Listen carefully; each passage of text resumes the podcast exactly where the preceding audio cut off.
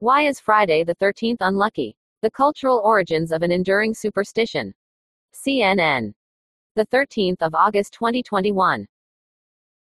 Written by Christobel Hastings, CNN When it comes to bad luck, there are few superstitions as pervasive in Western culture as that of Friday the 13th.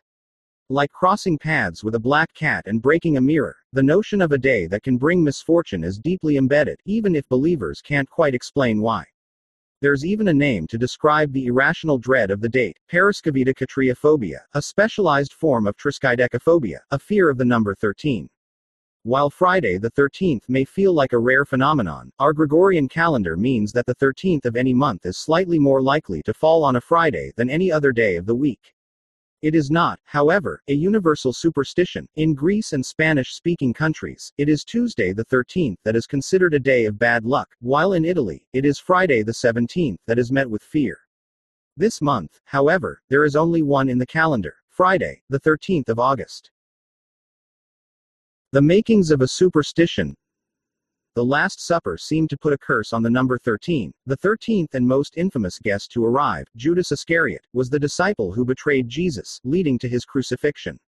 Credit, Roberto Serra, Iguana Press, Getty Images Like many superstitions that have evolved over time and across cultures, it is difficult to pinpoint the precise origins of Friday 13th. What we do know, though, is that both Friday and the number 13 have been regarded as unlucky in certain cultures throughout history. In his book, Extraordinary Origins of Everyday Things, Charles Panati traces the concept of the cursed back to Norse mythology, when Loki, the god of mischief, gate crashed a banquet in Valhalla, bringing the number of gods in attendance to 13.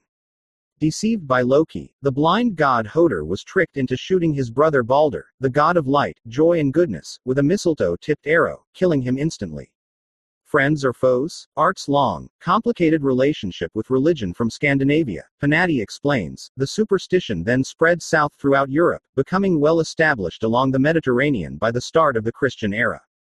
It was here that the unsettling power of the numerals was cemented through the story of the Last Supper, which was attended by Jesus Christ and his disciples on Maundy Thursday.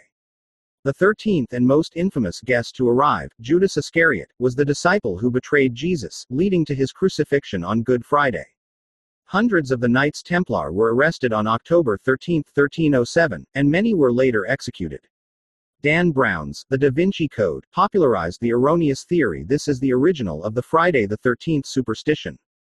Credit, Hulton Archive, Getty Images In biblical tradition, the concept of unlucky Fridays stretches back even further than the crucifixion. Friday is said to be the day that Adam and Eve ate the forbidden fruit from the tree of knowledge, the day Cain murdered his brother, Abel, the day the Temple of Solomon was toppled, and the day Noah's Ark set sail in the Great Flood. It wasn't until the 19th century, however, that Friday 13th became synonymous with misfortune. As Steve Roud explains in The Penguin Guide to the Superstitions of Britain and Ireland, the combination of Friday and the number 13 is a Victorian invention. In 1907, the publication of Thomas W. Lawson's popular novel, Friday, the 13th, captured the imagination with its tale of an unscrupulous broker who took advantage of the superstitions around the date to deliberately crash the stock market. In the 1980s, superstition went pop with the launch of the Friday the 13th slasher franchise, starring hockey masked killer Jason Voorhees. Credit, Alamy fast forward to the 1980s, and a hockey masked killer by the name of Jason Voorhees in the slasher flick franchise, Friday the 13th, ensured notoriety. Then came Dan Brown's 2003 novel, The Da Vinci Code, which helped popularize the incorrect claim that the superstition originated with the arrests of hundreds of members of the Knights Templar on Friday, October 13, 1307. An alternative history. Given the mass of doom laden lore, you'd be forgiven for thinking that Friday 13th is indeed ominous. If we dig deeper, though, we also find evidence that both Fridays and the number 13 have long been regarded as a harbinger of good fortune. In pagan times, for instance, Friday was believed to have a unique association with the divine feminine. The first clue can actually be found in the weekday name Friday, which is derived from Old English and means day of Frigg.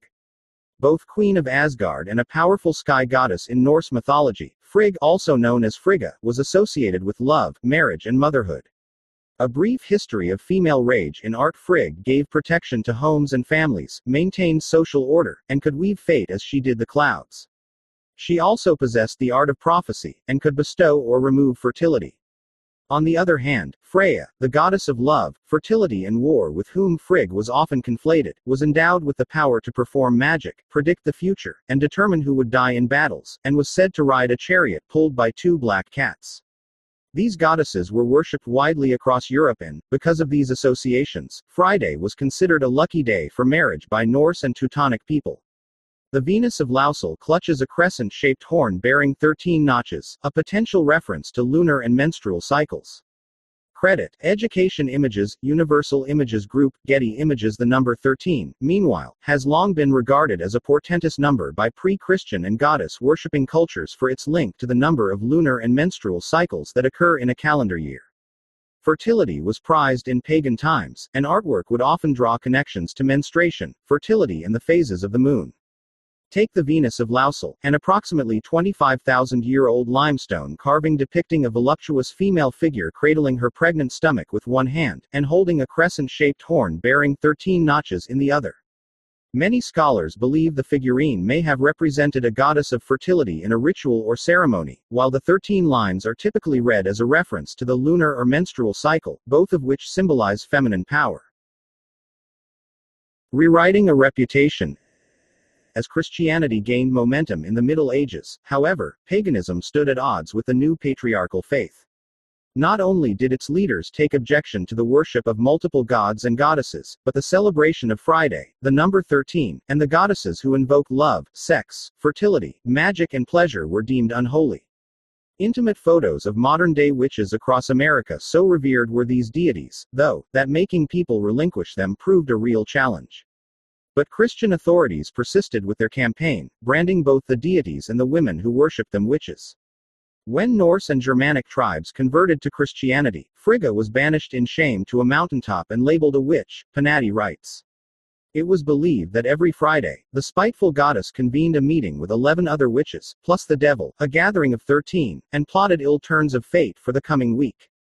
Early in her career, Taylor Swift would often perform with the number 13, which the singer considers lucky, written on her hand. Credit Larry Busacca, Getty Images These days, of course, Friday the 13th still haunts the Western imagination.